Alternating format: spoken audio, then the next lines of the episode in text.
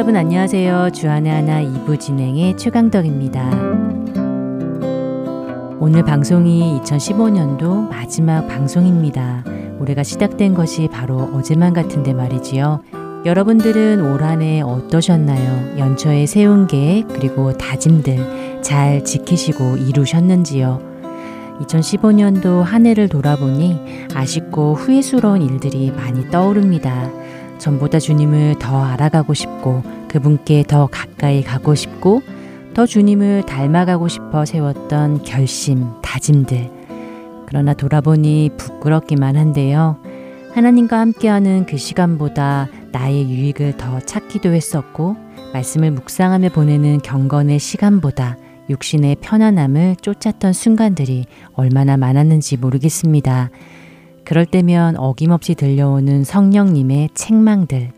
그러나 그 음성을 들으면서도 하나님이 저에게 원하시는 것이 무엇인지 잘 알면서도 왜 그렇게 바로 일어나지 못하고 늦장을 부리는지요. 이런저런 핑계들을 줄줄 대면서 행동하지 않는지 말입니다. 우리는 늘 생각합니다. 그리고 결심을 하지요. 그러나 실제로 행동하기는 쉽지가 않습니다. 왜 그럴까요? 우리를 향하신 하나님의 뜻을 알면서도 왜 바로 행동하지 못하고 늘 소극적인 것일까요? 이런 생각을 하다 보니 사무엘상에 기록된 엘리 제사장이 떠오릅니다. 엘리 제사장이 어떤 면에서 이런 우리와 닮았다는 생각이 들기 때문인데요. 이 시간 성경에 기록된 그의 이야기를 따라가 보면서 우리가 늘 주춤되고 소극적인 이유를 행동하지 못하는 우리의 진심을 들여다보기 바랍니다. 먼저 첫 찬양 함께 하시고 계속해서 말씀 나누겠습니다.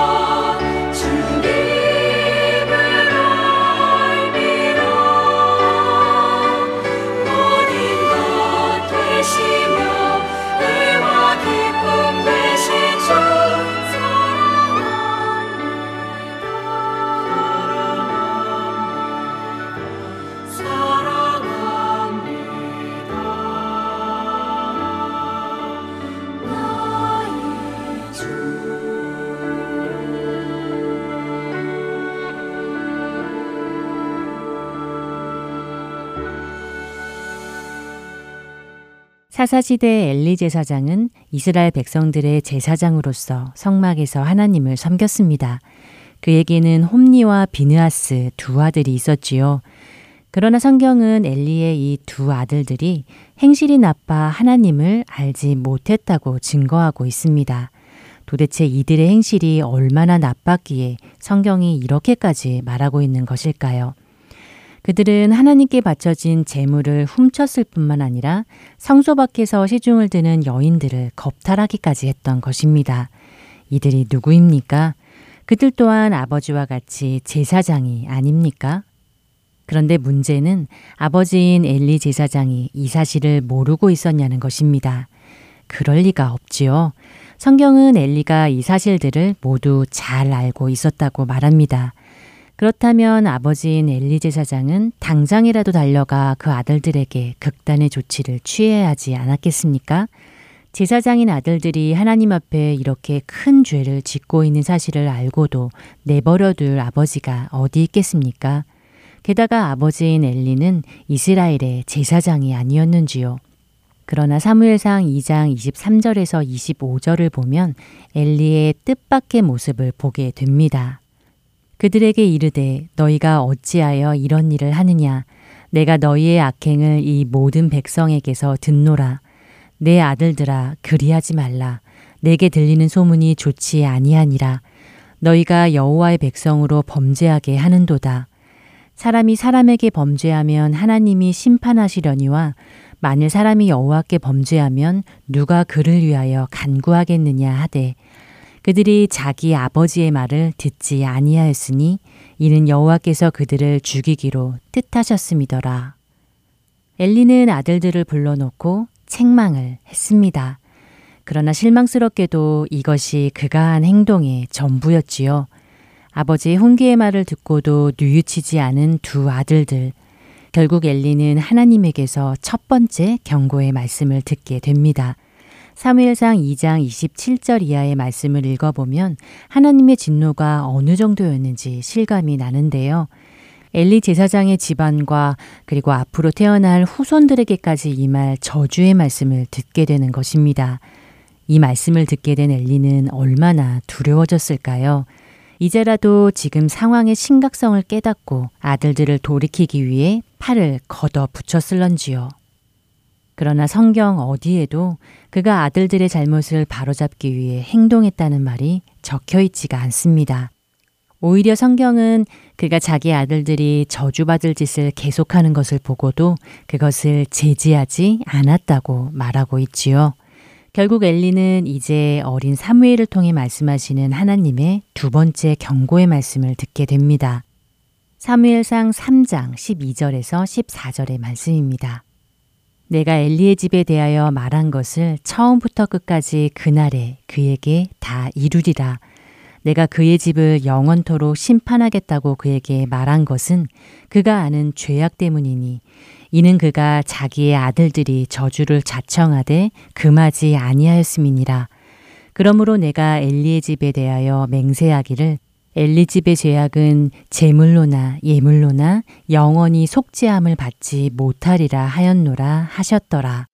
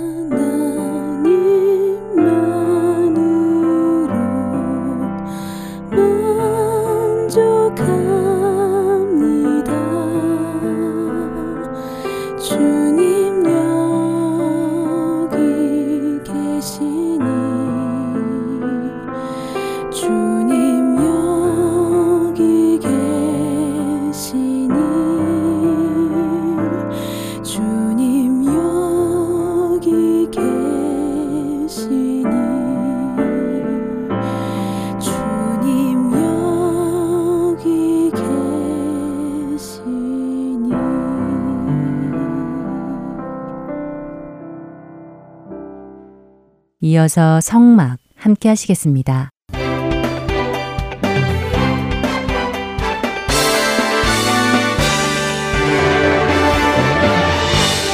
애청자 여러분 안녕하세요. 여러분들과 함께 출애굽기를 통해 성막에 대해 알아가는 시간 성막 진행의 민경은입니다. 여러분 안녕하세요. 강승규입니다. 지난 시간에는 제사장의 책임 다섯 가지 재물이 깨끗하고 흠이 없는지 점검하는 일, 그리고 그 재물을 번제로 드리는 일, 분양단에서 향을 사르는 일, 금초대에 불이 붙어 있도록 관리하는 일, 마지막으로 이스라엘 백성을 가르치는 일이 있다는 것을 나누었습니다. 네. 그리고 성소 안에 있는 분향단에 대해서도 알아보았고요. 그렇죠. 그리고 그 분향단에서 드려지는 향이 성도들의 기도를 상징한다는 것도 나누었습니다. 어, 지난 한 주간도 하나님 앞에 향으로 드려지는 기도를 올려 드리셨으리라 믿습니다. 자, 성막 오늘 그 마지막 시간인데요. 아, 벌써 3개월이 지났군요. 네. 막 시작해서 어색하던 때가 엊그제 같은데 벌써 막을 내리네요. 예, 금세 지났죠. 어, 네. 어, 자, 오늘 그 마지막 시간이기에요. 다룰 것들을 빨리 다루어야겠네요. 우리는 지난 시간 동안 출애굽기 25장에서 30장을 살펴보면서 출애굽한 이스라엘 백성들 가운데 거하시던 하나님의 집 성막에 대해서 함께 나누었습니다. 오늘은 마지막 장인 30장을 보면서요 마무리를 하겠는데요. 어, 출애굽기 30장 11절에서 16절을 살펴보면요 속전이라는 것이 나옵니다. 속전이요? 네, 어, 쉽게 말하면 성전세입니다. 아 성전세요? 예. 그러니까 성전을 보존하고 운영하는 데에 사용하는 기금과 같은 것이지요. 그렇지요. 어, 11절에서 16절을 읽어보시면요 이 성전세는 이스라엘 백성 중 20세 이상 모든 남자들은 부자이던 가난하던 상관없이 반 세겔씩 내도록 규정이 되어 있습니다. 그러니까 하나님의 성막을 관리하는 데에는 이스라엘 모든 사람이 동일하게 책임이 있다는 것을 말씀하시는 것이죠. 그러니까 형편 되는 대로 하는 것이 아니라 누구나 동일한 액수를 해야 한다는 것이군요. 네. 그리고 그 의미는 하나님의 백성이라면 누구나 동일한 책임이 있다는 것이고요. 그렇죠. 어, 물론 가난한 사람이 돈이 없으면 어떻게 하나 하는 생각을 하실 수도 있는데요. 반세겔은 그렇게 큰 가치가 있는 것은 아니었습니다. 물론 그때그때 화폐의 가치는 다르겠지만요. 반세겔은 보통 두 데나리온 정도 된다고 생각하시면 됩니다. 한 데나리온은 보통 남자의 하루 일당으로 알려져 있잖아요. 네.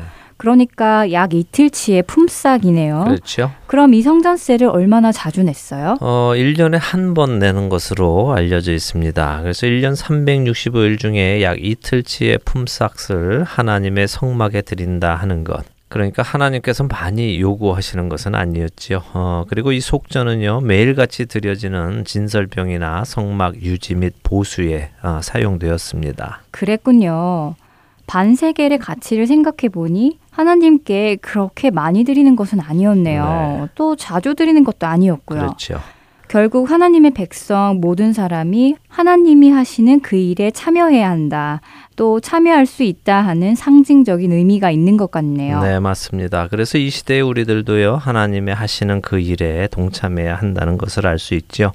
부자이든 가난한 자이든 우리 모두는 하나님의 사역에 동참해야 하는 것입니다.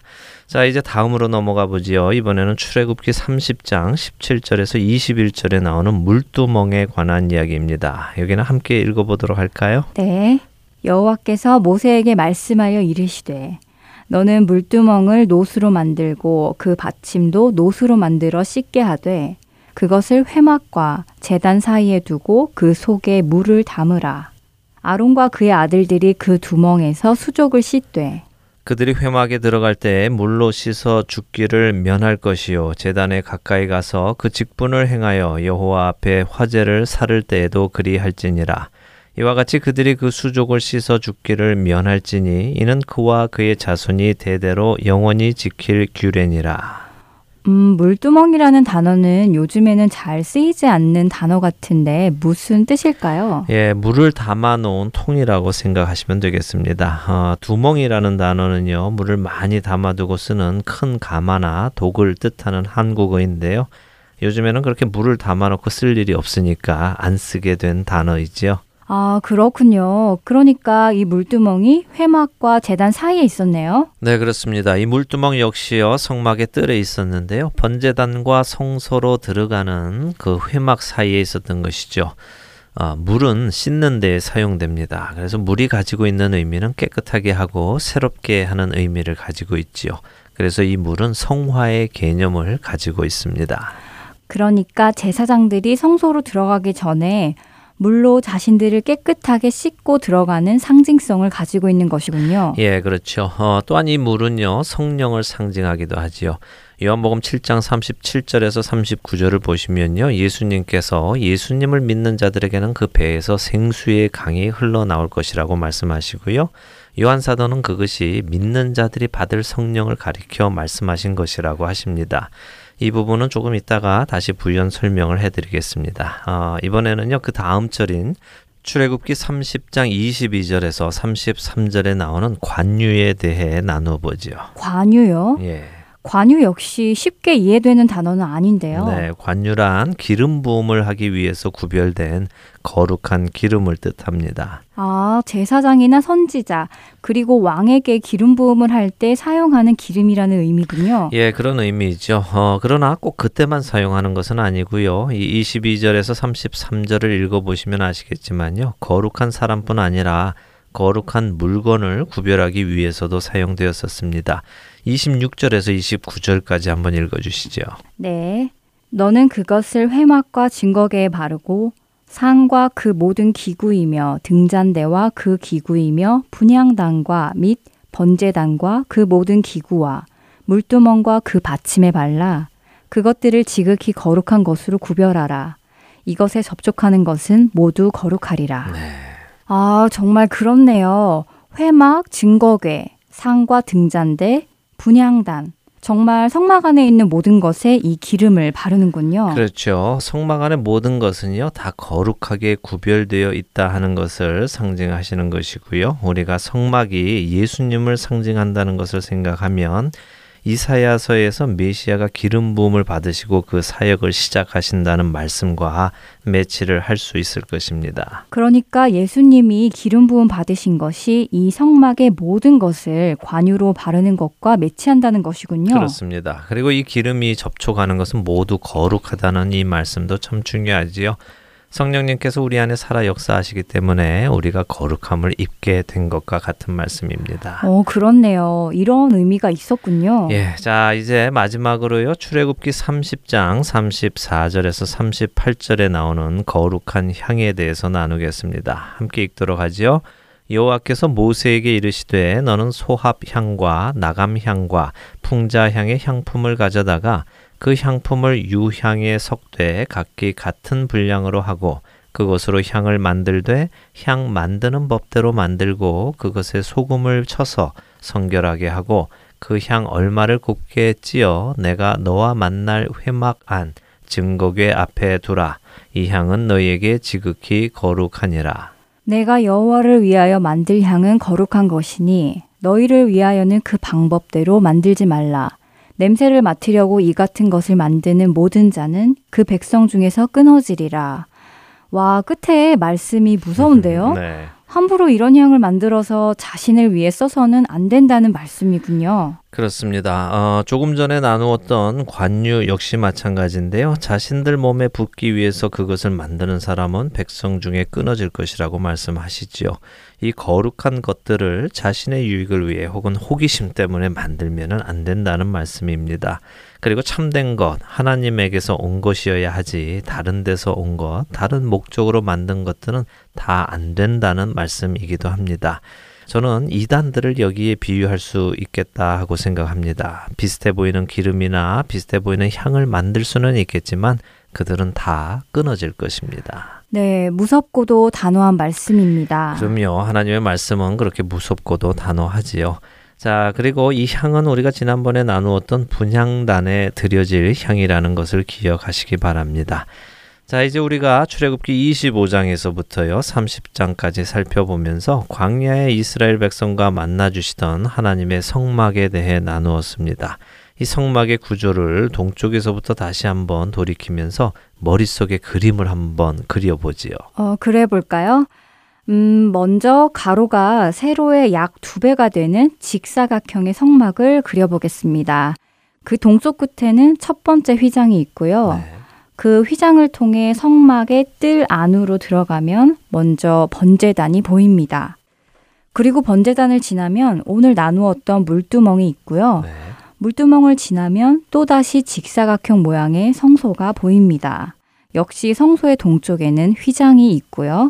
휘장을 걷고 성소 안으로 들어가면 왼쪽에는 일곱 가지가 있는 금촛대가 불을 밝히고 있습니다. 오른쪽에는 진설병을 위한 상이 베풀어져 있고요. 정면에는 분향단이 있고 그 분향단 뒤에는 또 다른 휘장이 지성소와 지금 이 성소를 구분하고 있네요. 네. 그리고 대제사장만이 들어갈 수 있는 그 휘장을 걷고 지성소 안에 들어가면 언약궤가 놓여 있고 그 위에는 속죄소가 언약궤의 뚜껑으로 놓여져 있습니다. 예, 맞습니다. 아주 잘 기억하셨고요. 잘 그려주셨습니다. 아, 애청자 여러분들도 그 머릿속에 지금 이 성막의 그림이 잘 그려지셨으리라고 믿습니다. 어, 이 성막은요, 우리 성도들의 삶을 상징적으로 보여주기도 합니다. 아까 물두멍을 말씀드리면서 물두멍이 성령을 상징하는 것에 대해서 나중에 말씀드리겠다고 말씀드렸는데요. 아, 이 성막을요, 이렇게 상상해 볼 수 있습니다. 우리는 세상이라는 곳에서 하나님의 임재가 계시는 성막으로 부름을 받았습니다. 그러나 그 성막은 아무나 들어갈 수 있는 곳은 아니었습니다. 오직 하나님께 택함을 받은 자만이 들어갈 수 있지요. 그래서 그 휘장을 여신 분은 바로 그리스도이십니다. 하나님께 나아갈 수 있는 문이 되시고 길이 되신 분이 바로 예수님이십니다. 우리는 그분을 통해 성막 안으로 들어갈 수 있게 되었습니다. 그리고 그 안에 들어가면요, 우리는 먼저 우리의 죄를 모두 태워 없애야 하는 번제단을 만납니다. 그곳에서 우리는 자신의 죄를 회개하게 되지요. 그리고는 물두멍 앞에 가서 죄 씻음을 받고 성령의 세례를 받습니다. 성령으로 거듭나는 것이죠. 이렇게 성령으로 거듭난 자는 이제 성소 안으로 한 걸음 더 가까이 들어갈 수 있습니다. 성소 안은 어둡습니다. 그 안에서는 오직 성령의 기름으로 태워지는 불만이 존재하고 있고 그 불빛에 의존해서 우리는 모든 것을 보아야만 합니다. 또한 그 등불의 빛같이 어두운 세상에서 우리는 빛으로 살아가야 합니다. 우리는 하나님께서 우리에게 주시는 그 생명의 떡을 먹으며 말씀의 떡을 먹으며 살아가야 하고 하나님 앞에서 향기로운 삶과 기도를 드리는 삶을 살아가야 합니다. 바로 이러한 자들이 하나님의 영원한 생명의 언약을 받을 수 있는 것입니다. 와, 성막을 이렇게 성도의 삶 전체로 연결해서 볼 수 있었군요. 네. 정말 우리 성도들이 어떻게 살아가야 하는지 다시 한번 생각하게 돼서 도전이 됩니다. 이렇게 보니까요. 우리 각 사람마다 지금 현재 위치가 다 다를 것이다 라는 생각도 들어요. 네. 성막 첫 휘장에 막 들어온 사람도 있을 것이고, 네. 물뚱멍 근처에 있는 사람도 있을 것이고, 성소 안에 있는 사람, 지성소 안에 있는 사람, 다 각자의 위치가 있을 것 같네요. 네, 참 좋은 말씀입니다. 아, 우리 모두는요, 정말 말씀하신 대로 현재 위치는 다 다를 수 있습니다. 그러나 그 목적지는 지성소의 언약궤 앞이 되어야 할 것입니다.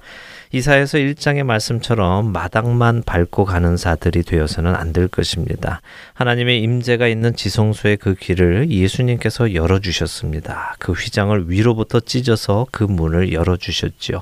우리는 성령님의 도우심을 따라 우리 신앙의 그 길을 한 걸음 한 걸음 물러서지 않고 전진해 나가야 할 것입니다. 빌립보서 1장 6절의 말씀처럼 애청자 여러분들 안에 착한 일을 시작하신 그분께서 그리스도 예수의 날까지 그 일을 이루실 줄을 확신합니다. 아멘입니다. 이제 우리가 성막을 생각하며 그 신앙의 길을 계속 걸어가기를 원합니다. 네. 하나님의 임재가 있는 곳, 성막. 그동안 함께 해주신 여러분들께 감사드립니다. 늘 하나님의 임재 속에 살아가시는 여러분들 되시기를 소원하면서요. 성막 여기에서 마칩니다. 안녕히 계세요. 청취해 주셔서 감사합니다. 안녕히 계십시오.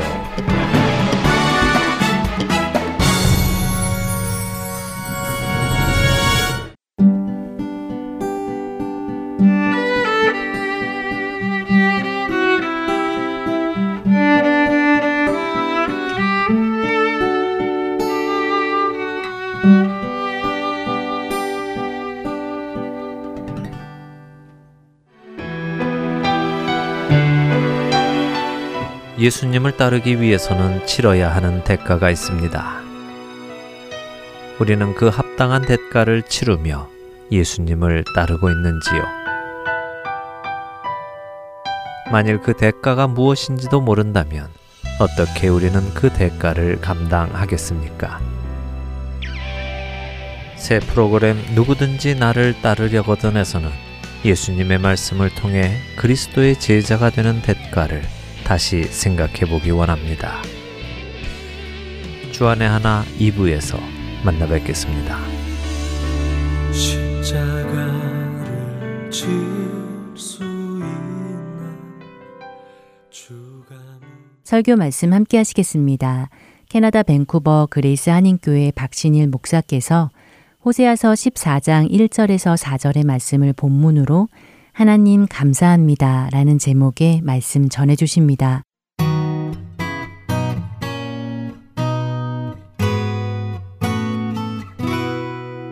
오늘은 호세아서 14장 전체 말씀을 가지고 나누는데 1절부터 4절까지의 말씀을 봉독해 드리도록 하겠습니다. 이스라엘아 내 하나님 여호와께로 돌아오라 내가 불의함으로 말미암아 엎드려 졌느니라 너는 말씀을 가지고 여호와께로 돌아와서 아뢰기를 모든 불의를 제거하시고 선한 바를 받으소서 우리가 숫송아지를 대신하여 입술의 열매를 죽게 드리리이다 우리가 아수르의 구원을 의지하지 아니하며 말을 타지 아니하며 다시는 우리의 손으로 만든 것을 향하여 너희는 우리의 신이라 하지 아니하오리니 이는 고아가 주로 말미암아 긍휼을 얻음이니이다 할지니라. 14장 4절은 다 같이 읽겠습니다. 내가 그들의 반역을 고치고 기쁘게 그들을 사랑하리니 나의 진노가 그에게서 떠났음이니라. 아멘. 14장을 읽으면서 가장 이렇게 중요한 구절이 내가 그들의 반역을 고치고 기쁘게 그들을 사랑하리니 이 말씀이 호세아서 마지막 장 어떻게 정리가 되냐면 그 많은 우리를 향한 심판과 징계의 말씀과 또 사랑과 회복과 구원의 말씀이 반복되다가 흡사장에 와서는 결론을 얘기하시는데 결론이 이거죠. 내가 너희를 사랑하겠다는 게 결론입니다. 내가 너희를 사랑하리니. 그래서 호세아서는요. 이 두 문장을 알면 다 아는 거예요. 한번 따라해 보실까요? 하나님, 죄송합니다. 하나님, 감사합니다. 예, 호세아를 우린 끝낸 겁니다. 이 두 문장이 호세아를 전부 정리한 내용입니다. 그렇다면 오늘 14장은 이 아름다운 결론, 우리를 사랑하시는 결론은 9절까지로 딱 구성되어 있는데 두 단락으로 나눌 수 있습니다. 어떻게 되어 있는지 보겠습니다. 1절로 3절 어, 앞부분은 돌아오라는 것이 주제입니다. 주님께 돌아오라는 겁니다. 그 다음에 4절부터 9절은 내가 너를 마음껏 사랑하리라. 돌아오라, 사랑하리라. 이것이 14장 전체의 주제인데 호세아는 그러면 14장을 마무리하면서 무엇을 위하여 어떤 목적을 위해 호세아서를 우리에게 주신 것일까? 이걸 우리가 마음속에 좀 품고 호세아서를 마무리하면 좋겠다는 생각이 들어요. 첫 번째는 우리가 아무리 잘못했던 과거가 있고 현재 그렇다 할지라도 호세아서는 좌절하지 말라는 겁니다. 여전히 내가 너를 사랑하고 있다는 걸 알려주시는 책입니다. 또 하나의 그런 목적이 있습니다. 그것은 끝에 좀 설명을 드리도록 하겠습니다. 제가 오늘 성경 읽은 본문을 다시 한번 세 번역으로 좀 읽어드리도록 하겠습니다. 1절부터 3절까지. 이스라엘아, 주 너희 하나님께로 돌아오너라. 내가 지은 죄가 너를 걸어 거꾸로 뜨렸지만, 2절. 너희는 말씀을 받들고 주님께로 돌아와서 이렇게 아뢰어라. 우리가 지은 모든 죄를 용서하여 주십시오. 우리를 자비롭게 받아 주십시오. 숫송아지를 드리는 대신에 형식적인 예배를 드린 대신에 우리가 입술을 열어 주님을 찬양하는 마음의 예배를 드리겠습니다. 이렇게 기도하라는 겁니다. 3절 다시는 아시리아에게 우리를 살려달라고 호소하지 않겠습니다. 외부에 의존하지 않겠습니다. 군마를 의지하지도 않겠습니다. 다시는 우리 손으로 만들어 놓은 우상을 우리의 신이라고 고백하지도 않겠습니다. 고아를 가엽게 여기시는 분은 주님밖에 없습니다. 이렇게 하나님 앞에 돌아와서 이런 기도를 드리라는 겁니다. 그러면 14장 4절에 이제 다시 개혁개정으로 돌아오면 이렇게 되어 있습니다. 4절 내가 그들의 반역을 고치고 기쁘게 그들을 사랑하리니 하나님 마음속에 있는 것은 우리를 마음껏 사랑해 주시는 것입니다. 그래서 1, 2, 3, 4절 읽어보면 하나님이 우리에게 사랑을 가르쳐 주시는 것 같아요. 사랑은 잠깐 느끼는 감정이 아니라 하나님이 우리에게 가르쳐 주시는 사랑은 평생을 신뢰하는 관계 속에 있는 거예요. 관계가 사랑인 거예요. 이것을 14장을 통해서 가르쳐 주실 뿐만 아니라 더 중요한 것은 이제 내가 너희를 마음껏 사랑하리라는 말씀을 해주시면서 그 다음에 나오는 말씀들은 하나님이 우리에 대해서 어떤 소원을 가지고 계시는가 이제 그것을 설명해 주시는 겁니다. 5절부터 보겠습니다. 이것이 호세아서의 이제 마지막 장입니다. 내가 이스라엘에게 이슬과 같으리니 하나님이 참 재미있는 단어를 사용하십니다. 호세아서 6장에서 이런 말씀을 하신 적이 있어요. 나를 향한 주님을 향한 너희의 사랑은 아침 안개와 같고 쉬 사라지는 이슬과 같도다. 그러니까 우리 사랑을 뭐에 표현하셨냐면 아침에 폈다가 없어지는 이슬과 같다고 설명하셨는데 하나님은 똑같은 이슬을 쓰시면서 다른 이슬을 얘기하세요. 그건 뭐냐면 내가 이스라엘에게 죽어가는 생명체를 살리는 이슬과 같은 역할을 하겠다. 여기서 이슬은 사라지는 이슬을 얘기하는 게 아니라 힘이 없는 사람들을 살려주는 생명과 같은 이슬을 말씀하시는 겁니다. 그 이슬과 같으니 그가 백합과 같이 피겠고 레바논 백향목 같이 뿌리가 박힐 것이라. 뭐처럼 핀다고요?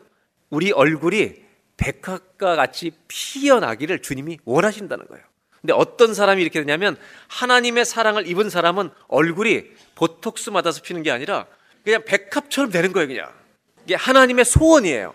근데 하나님은 어떤 분이냐? 우리들이 백합처럼 피어나는 사람이 되길 원하고 백향모처럼 뿌리를 박아서 많은 사람들이 그 사람 통해서 깃들이는 하나님의 사랑을 축복을 받아 다른 사람에게 흘려보내는 그런 사람이 되길 원하신다는 게 주님의 소원이고 마음이에요. 6절에 보면 이렇게 나옵니다. 그의 가지는 퍼지며 그의 아름다움은 감람나무와 같고 그의 향기는 레바논 백향목 같으리니 이렇게 우리가 이런 존재가 되기를 하나님 원하시고 그 사랑을 부어주시겠다는 겁니다. 7절 그 그늘 아래에 거주하는 자가 돌아올지라 그들은 곡식같이 풍성할 것이며 포도나무같이 꽃이 필 것이며 그 향기는 레바논의 포도주같이 되리라. 8절 에브라임의 말이 이스라엘 사람들의 말이 내가 다시 우상과 무슨 상관이 있으리요 할지라 우리는 더 이상 우상을 섬기지 않겠습니다. 내가 그를 돌아보아 대답하기를 나는 푸른 잣나무 같으니 네가 나로 말미암아 열매를 얻으리라. 하나님은 이런 존재가 되기를 원하시는 거죠. 그러니까 하나님은 우리를 축복하시기 위해서 많은 것을 준비하고 계시는 거예요. 돌아와라. 나와 바른 관계 속에만 있으면 하나님의 사랑과 축복을 받는 백향목 같은 네바논의 백향목. 나이가 들어도 백합꽃 같이 피는 사람이 될 것이다. 이게 하나님의 소원이라는 것입니다. 그리고 구절에 이렇게 말씀하십니다. 이것이 호세아서의 마지막 절입니다. 누가 지혜가 있어 이런 일을 깨달으며 누가 총명이 있어 이런 일을 알겠느냐.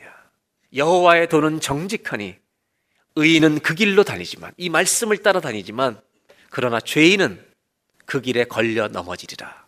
말씀을 들어도 뭔지 모르고 이 말씀과 거부되는 삶을 살게 된다는 겁니다. 만약 우리가 이 사랑을 한다면 우리는 지혜로운 자라는 겁니다.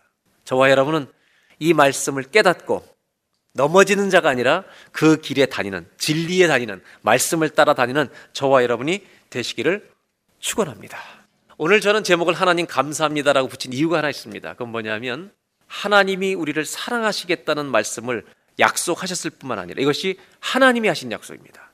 그 다음에 호세아서 14장 전체에 나타난 내용이 우리를 그렇게 사랑하시는 하나님 아버지의 마음이 다 드러나 있기 때문에 이걸 읽으면서 호세아서 마지막 장에 우리가 정리해야 될 제목은 감사합니다밖에 없다. 그래서 하나님 감사합니다라고 붙였습니다. 그래서 여러분들에게 오늘 나누려고 하는 것은 왜 감사하는지에 대한 세 가지 이유를 좀 나누려고 하는 겁니다. 먼저 질문 하나 하고 싶은 게 있는데요. 호세아서를 우리가 읽은 뿐만 아니라 우리 인생을 돌아보면서 하나님이 여러분 각자 나를 자기 자신을 하나님이 사랑하신다고 혹시 믿으시나요? 아, 이거는 똑바로 대답해야 될 문제입니다. 한번 정말 생각해 보세요. 내가 지금까지 인생을 살아보니까 하나님은 정말 나를 부족하지만 사랑하신다고 믿으십니까? 그럼 한 가지만 더 물어볼게요. 왜 사랑하실까요? 저는 호세아서를 내내 읽으면서 오늘 마지막 장까지 이제 정리하면서 제 마음 속에 끊어지지 않는 질문이 이것이었습니다. 하나님은 왜 나를 사랑하실까? 이것을 좀 저는 풀어가기 위해서 기도도 하고 주님께 여쭤도 보고 말씀도 생각하면서 고민을 많이 했어요. 하나님이 이런 마음을 주셔서 생각해 봤어요. 여러분, 우리 부모님이 계시잖아요. 다. 아버지, 어머님이 계시는데 부모님 우리를 사랑하시잖아요. 하나님이 이런 질문을 해보라는 마음을 주셨어요. 우리 한국 분들은 어머니를 생각하시는 게 좋겠대요. 어머니, 엄마 왜 나를 사랑해라고 물어보면 어머니들이 뭐라고 대답하실 것 같아요? 가장 보편적인 대답. 내 새끼니까 제가 적어 왔어요. 답을 네 가지를 적어 왔으니까 1, 2, 3, 4를 들으시면서 뭐가 정답인지 얘기해 보세요. 1번. 내 자식이니까 어쩔 수 없어 사랑한다. 2번. 너는 지금까지 사랑받을 만한 행동을 늘 하면서 살았기 때문이야. 3번. 그러게 말이다. 너를 사랑한 것이 내 평생의 실수다. 4번. 태어날 때부터 좋더라.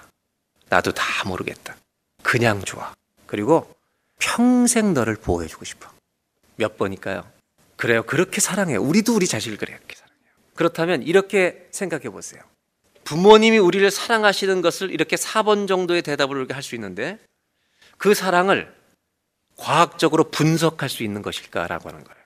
부모님이 우리를 이렇게 사랑하시는 것을 과학적으로 정확하게 분석해서 137가지의 이유를 과학, 수학, 공식처럼 다 설명해서 들이댈 수 있는 거냐 말이에요. 있어요, 없어요? 없어요.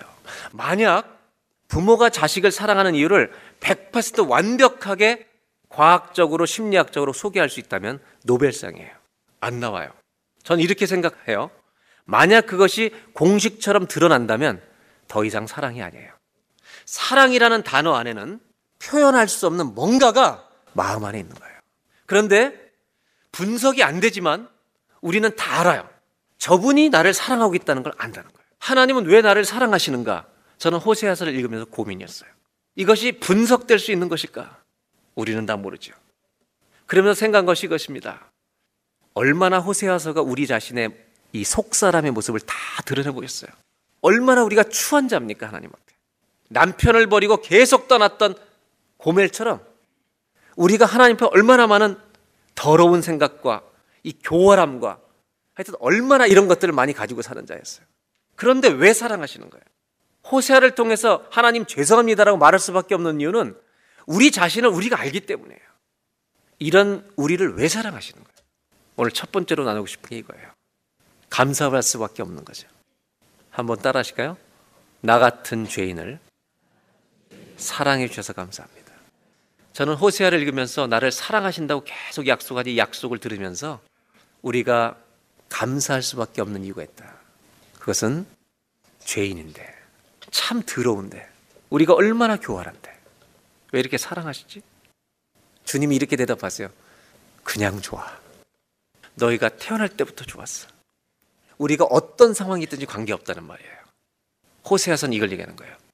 하나님 말씀하시기에 나는 네가 그냥 좋아. 네가 그렇게 못된 짓을 했어도 나는 너를 사랑할 거야. 두 번째 이유가 있습니다. 하나님의 사랑에 대한 호세아서를 쭉 읽으면서 제 마음속에 또 한 가지 감사합니다 고백할 수밖에 없는 이유가 있습니다. 그것은 우리를 어떻게 사랑하는지를 성경에 보여주셨고 그 사랑을 이루어 가셨기 때문입니다. 요한복음 13장에 예수님은 오셔서 하나님의 사랑을 이렇게 표현하셨습니다. 6월절 전에 예수께서 자기가 세상을 떠나 아버지께로 돌아가실 때가 이른 줄 아시고 세상에 있는 자기 사람들을 사랑하시되 끝까지 사랑하시느니라. 언제까지 사랑하신다고요? 여러분 예수님은 사랑을 어떻게 하시는 분이냐면 끝까지 하시는 분이에요. 나 같은 죄인을 끝까지 사랑해 주신대요. 사람의 말이 아니어서 시건하는 분이 아니에요. 끝까지 사랑하신다는 나 같은 죄인을 우린 하나님 앞에 아주 질이 나쁜 정과범이에요. 그게 호세아서가 가르쳐 준 거예요. 근데 더 놀라운 것은 이 흉악범을 끝까지 사랑해 주신다는 거예요. 무슨 얘기를 성경하는 거냐면 이겁니다, 여러분. 내가 하나님 앞에 구원을 받을 만한 어떤 행동도 없다는 거예요. 구원을 받고도 내가 구원을 지킬 수 있는 행동이 나한테 어떤 것도 없다는 거예요. 구원은 100% 시작부터 끝까지 하나님의 사랑으로부터만 오는 거예요. 그래서 로마선 이것을 믿음에서 믿음으로 말미암는다고 얘기하는 거예요. 호세아서를 정리하면서 나누고 싶은 하나님의 사랑에 대한 두 번째 감사는 이거예요. 한번 따라 하실까요? 끝까지 사랑해 주셔서 감사합니다. 하나님의 약속입니다. 이 흉악범을 하나님은 끝까지 사랑해 주실 줄로 믿습니다. 그래서 소망이 있는 거예요, 저는. 그리고 이 사랑을 지킨다는 약속으로 어떻게 하셨어요? 호세아서 우리가 11장에 하나님이 이렇게 말씀하세요. 에브라임아, 내가 어찌 너를 버리겠느냐? 이스라엘아 내가 어찌 너를 원수의 손에 넘기겠느냐. 우리 같은 이 죄를 지은 하나님 앞에 전과를 저지른 사람들 있잖아요. 이 사람들을 하나님이 처벌하려고 해도 처벌할 수가 없다는 거예요. 제가 이번에 두 번째 주제를 적으면서 끝까지 사랑해 주셔서 감사합니다를 적을 때 거기다 한 단어를 넣고 싶었는데 뺀 거예요. 끝까지 이 전과범을 기분 나쁘실까봐 뺀 거예요. 근데 그러나 그 단어를 넣어서 여러분들이 원수의 손에 어떻게 넘기겠느냐? 내가 어찌 너를 아드마처럼 버리며 어찌 너를 스보임처럼 만들겠느냐? 그 다음을 보겠습니다. 후반부. 너를 버리려고 하여도 나의 마음이 허락하지 않는구나. 너를 불쌍히 여기는 애정이 나의 속에서 불길처럼 강하게 치솟으로. 하나님 우리를 끝까지 사랑하시기 위해서 택한 방법은 예수 그리스도를 보내셔서 우리의 죄값을 다 그분에게 옮겨주신 거예요. 그 무슨 얘기냐면 여기 구절에 나와 있는 거죠. 하나님이 지금 사랑하시는 사랑은 언어가 아니에요. 마음이라는 거예요. 그분의 중심에서부터 우리 한 사람 한 사람을 다 사랑하는데 끝까지 내 모든 것을 다 주고도 너를 살릴 만큼 사랑한다는 거죠. 그래서 주님의 사랑은 마음에서부터 나오는 거예요. 이것이 바로 로마서 5장 8절이죠. 우리가 아직 죄인 되었을 때 그리스도께서 우리를 위하여 죽으심으로 하나님께서 우리에 대한 자기의 사랑을 확증하셨느니라. 호세아서에 약속하신 이 사랑은 호세아서의 십자가를 담고 있는 사랑이라는 거죠. 우리를 위해서 죽어주실 계획을 가지고 하나님은 사랑을 하신다는 거죠. 그래서 내가 겉으로 너희들의 죄를 볼 때는 심판과 진노를 내려야 되는데 내 속마음이 허락하지 않는구나. 너희를 처벌할 수 없다. 그 호세아에 예수 그리스도가 숨겨져 있다는 거죠. 그리고 예수님은 요한복음 12장 24절에 이 하나님의 사랑을 이렇게 우리한테 얘기해 주셨습니다. 내가 진실로 진실로 너에게 이르노니 한 알의 밀이 땅에 떨어져 죽지 아니하면 그대로 있고 한 알 그대로 있고 죽으면 많은 열매를 맺느니라. 이 말씀을 하시고 그 하나님의 사랑을 우리에게 십자가를 통해 보여주신 거죠. 저는 이 하나님의 사랑을 호세아서를 마무리하면서 한 가지 꼭 마음속에 두는 게 뭐냐면 입으로만 사랑한 게 아니라는 거죠. 제 아내가 결혼 살면서 여자들은 그런 거 물어보잖아요. 여보 나 사랑해 이런 걸 자꾸 물어보잖아요. 그럼 저는 한국 남자잖아요. 목회자고 그래서 보수적인 편이어서 대답을 잘 안 해요. 여보 나 사랑해 그러면 사랑하니까 결혼했잖아. 말 안 하고 있으면 변하지 않은 거야. 변하면 가르쳐 줄게. 말보다 중요한 게 있다는 거예요. 그게 뭐냐면 마음이에요. 하나님은 호세아 14장 4절에 이렇게 말씀하셨어요. 오늘 14장의 가장 중요한 구절이죠. 너희가 나에게 돌아와라. 내가 그들의 반역을 거치고 기쁘게 마음껏 그들을 사랑하리니. 제가 감사한 것은 이거죠. 그분이 입으로만 사랑하신 분이 아니라는 거예요. 제가 저희 가정의 부부의 예를 들어 볼게요. 여러분들 얘기보단 편할 것 같아요. 어, 부부관계가 깨어진 분들도 있고 물론 네, 어려운 분들은 양해하고 들으세요. 그냥 일반적인 부부에 대한 얘기예요. 여러분 결혼하기 전에 만나서 데이트하고 이렇게 특별히 연애 결혼을 하신 분들은 처음에 사귈 때 막 만나려고 그러면 가슴이 떨리던 때가 혹시 있었나요? 요즘 밥 먹으러 나갈 때 떨려요? 10년 정도 같이 살고 나면 떨리는 게 없죠. 제가 무슨 얘기를 하려고 하는가 하면 우리 그리스도인들이 하나님과의 관계에 있어서 오해하는 게 하나 있다는 거예요. 이 성경 구절을 10년 이상 신앙생활 하신 분들, 특히 20년, 30년, 40년 한 분들은 이 성경 구절 나오면 굉장히 부담스러워하고 열등감을 느껴요. 죄책감도 느끼고. 이런 구절이 있어요. 이거는 에베소 교회를 향한 말씀인데 이 말씀은 뭐 1년 되신 예수를 처음 믿은 분들은 별로 이걸 모르는데 10년 이상 된 분, 특히 20, 30년 넘은 분들은 다 이 말씀 앞에 가면 피하고 싶은 구절이에요. 요한계시록 2장 4절인데 에베소 교회를 다 칭찬하시다가 이렇게 말씀하세요. 너를 책망할 것이 나니 너의 처음 사랑을 버렸느니라. 처음 사랑을 버렸다라는 말이 나오면 첫사랑에 대한 이 열정이 식은 것 같아서 예수 믿는 사람들이 부담이 많아요. 제가 이거를 우리 부부 관계를 좀 설명드릴게요. 이 첫사랑을 많은 사람들이 이모셔널하게 감정적으로 생각하기 때문에 오해하는 거예요. 물론 영적으로 식은 분들은 깨달아야 돼요. 그런데 생각해 보세요. 저와 제 아내가 처음 만나서 전도사와 대학교생 때 만나서 우리가 만날 때 가슴 설레는 게 있었을까요? 우리 집에는 없었을까요? 우리도 있었어요. 그리고 결혼하기 전에 손을 잡았을까요? 안 잡았을까요? 우리를 너무 세속적으로 보지 마세요. 잡았어요. 처음 잡았을 때 전기가 왔을까요? 안 왔을까요? 네, 왔어요. 요즘 올까요? 안 올까요? 참고로 26년 넘었어요. 결혼 생활 10년 넘으신 분들 손잡은 전기 와요 안 와요? 여러분 감각이라는 것은 어머니들이 된장찌개 뜨거운 그 뚝배 그릇을 손으로 집을 수 있는 거는 20대 때부터 집은 게 아니에요. 자꾸 만졌기 때문에 괜찮은 거예요. 근데 새댁들이 만지면 뒤어요. 무슨 얘기냐면 우리가 하나님의 첫사랑을 잃어버렸다 얘기할 때 자꾸 감각적으로 생각한다는 말이에요. 제가 다시 돌아볼게요. 제 아내와 저도 마찬가지라는 거죠. 데이트할 때 그런 시즌이 있었겠죠. 왜 없었겠어요? 지금은 전기 안 와요. 근데 제 아내와 저는 26년이란 기간을 같이 살아왔어요. 같이 눈물의 골짜기를 지나기도 했고요. 너무 기뻐서 하나님 앞에 다 드리고 싶었던 감격의 순간도 있었어요. 병에 걸려서 사망의 골짜기를 지나본 적도 있고요. 둘이서만 병상에서 예배를 드려본 적도 있고. 제 아내와 저는 감정적인 전기는 안 통하지만 26년이라는 인생의 희노애락의 골짜기를 지나면서 전우애가 있는 거예요. 그런데 제가 말씀드린 포인트는 이거죠. 지금 제 아내와 함께 둘이 손잡고 전기 나누지만 우리가 걸어왔던 이 26년의 인생의 무게, 사랑의 무게와 깊이가 처음 만났을 때 전기에 왔던 사랑의 그 무게가 비교될 수 있는 거냐는 거예요. 제가 아내를 그때보다 덜 사랑해요? 말 안 하는 것 뿐이에요. 여러분, 다 그렇잖아요, 가정은. 정상적인 가정은 그 사랑에 깊이가 있는 거고, 무게가 있는 거잖아요. 저는 짜릿할 때보다 지금이 더 좋아요. 오늘 집에 돌아가시는 길에 아내, 남편, 손 한번 잡아주지 않겠어요? 전기가 안 올지라도. 손 한번 잡고 아무 말 안 해도 돼요. 여러분 한번 생각해 보세요. 말할 필요 없다니까요. 같이 살아온 그 무게를 처음 만나서 전기 통한다는 사람과 비교할 수 있냐는 거예요. 저는 글로 돌아가고 싶지 않아요.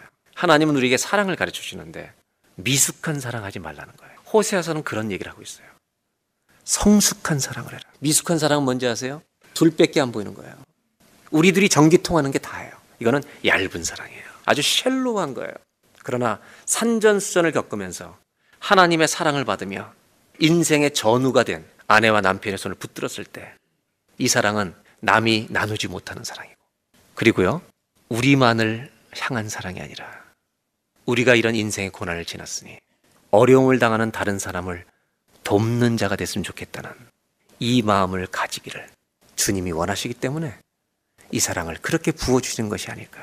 저는 오늘 감사하는 이유가 마지막으로 이거예요. 한번 따라 하실까요? 마음으로 사랑해 주셔서 감사합니다. 하나님이 말로만 사랑해 주신 분이 아니에요. 온 마음을 다 해서 우리를 사랑해 주신 거예요. 그래서 우리는 잊지 말아야 돼요. 내가 비록 지금 잘못 살고 있어도 하나님이 사랑하고 계시다는 것을. 그래서 영적으로 정말 피폐한 사람이 아니라면 10년, 20년, 30년을 사는 성도님들이 처음 사랑을 버렸다는 말에 더 이상 열등감 갖지 마시고요. 이렇게 생각하셔야 돼요. 처음 예수 믿었을 때처럼 짜릿한 감정은 없지만 주님, 저는 주님과 함께 사망의 골짜기를 지났습니다. 주님과 함께 이 믿음의 우여곡절을 지니며 정말 주님의 가족이 되었습니다. 나는 어려운 일이 닥치면 주님 안 떠납니다. 여러분 처음 사랑 잃어버린 자가 아니라 처음 사랑이 견고해진 성숙한 사랑이 되어 있다는 것을 오늘 확인하는 예배가 되시기를 주의 이름으로 축원합니다. 하나님 그래요 짜릿한 건 줄었는지 모르지만 저는 주님 안 버릴 겁니다. 그래서 여러분 교회의 사명, 성도의 사명은 그 사랑을 주러 오신 예수님이 하시던 그 일을 계속 이어가는 것이 교회의 사명이고 그리스도의 사명이라는 걸 잊지 마시고 그래서 예수님은 승천하시기 직전에 너희는 땅 끝까지 모든 민족에게 이 복음을 전파하라고 말씀하신 것이죠. 우리가 그리스도인으로서 교회로서 성숙한 사랑을 가진 자는 우리가 해야 될 마지막 사명은 예수 십자가의 사랑을 전하는 것. 이것이 저와 여러분의 호세아서의 사랑을 받은 하나님 감사합니다 고백하는 마지막 결단이 되기를 주의 이름으로 축복합니다. 오늘 저는 호세아를 마치면서 감사합니다밖에 할 수 없는데 그 이유가 세 가지. 첫째는 나 같은 죄인을 사랑해 주셔서. 두 번째는 언제까지 사랑해 주신다고요? 끝까지 사랑해 주셔서. 세 번째는 마음으로 사랑해 주셔서. 설교를 마무리하면서 마지막 나누고 싶은 게 있습니다. 우리가 하나님께 드릴 수 있는 최고의 감사는 뭔가? 하나님 이걸 가르쳐 주셨어요. 우리가 하나님께 드릴 수 있는 최고의 감사는요, 예배입니다. 정말 주님께 감사하는 사람들이 하나님께 표현할 수 있는 최고는 예배예요. 예배를 통해서 감사를 드릴 뿐만 아니라 하나님과 우리의 사랑의 관계는 더 견고해진다는 걸 잊지 마시고 내 인생의 예배가 생명이 되는 사람이 되시길 바랍니다.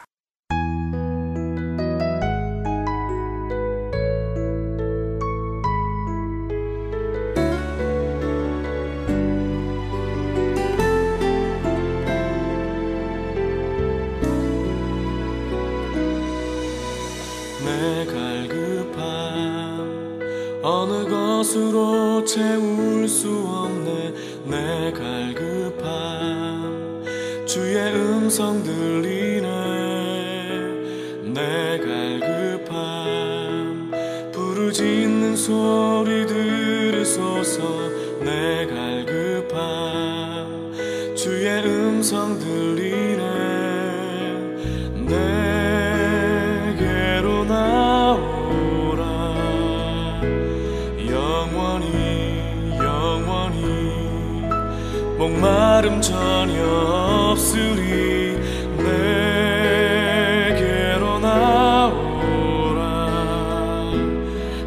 가까이 가까이. 생수의 근원 되신 주께 내게로 나오라. 영원히 영원히 목마름 전혀 없으리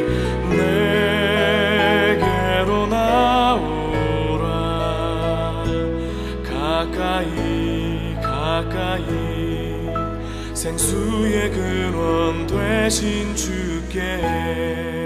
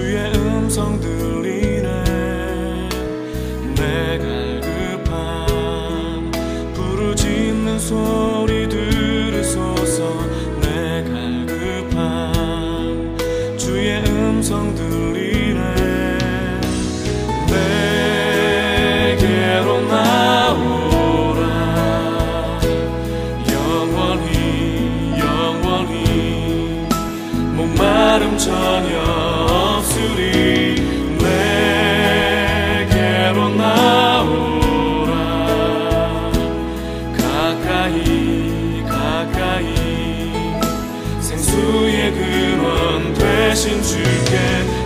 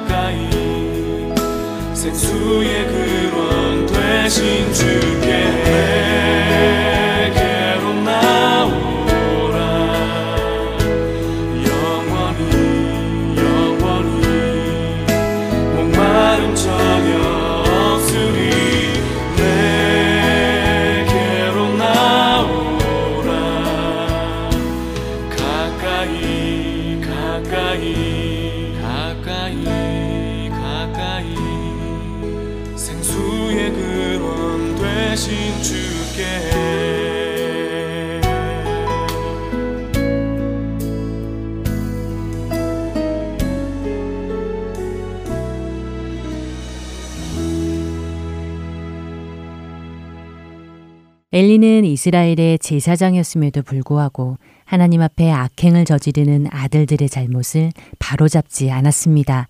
그저 아들들에게 책망을 할 뿐 그 행동을 고치기 위한 아무런 행동도 하지 않았지요.